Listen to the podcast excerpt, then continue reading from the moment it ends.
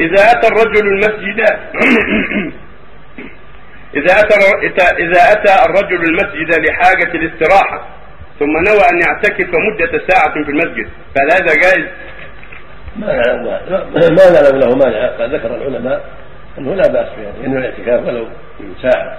اشترط بعضهم أن يكون يوما كاملا ولكن ليس عليه دليل. المقصود إذا نوى الاعتكاف في المسجد بعض الوقت فلا حرج في ذلك ولا نعلم فيه مانع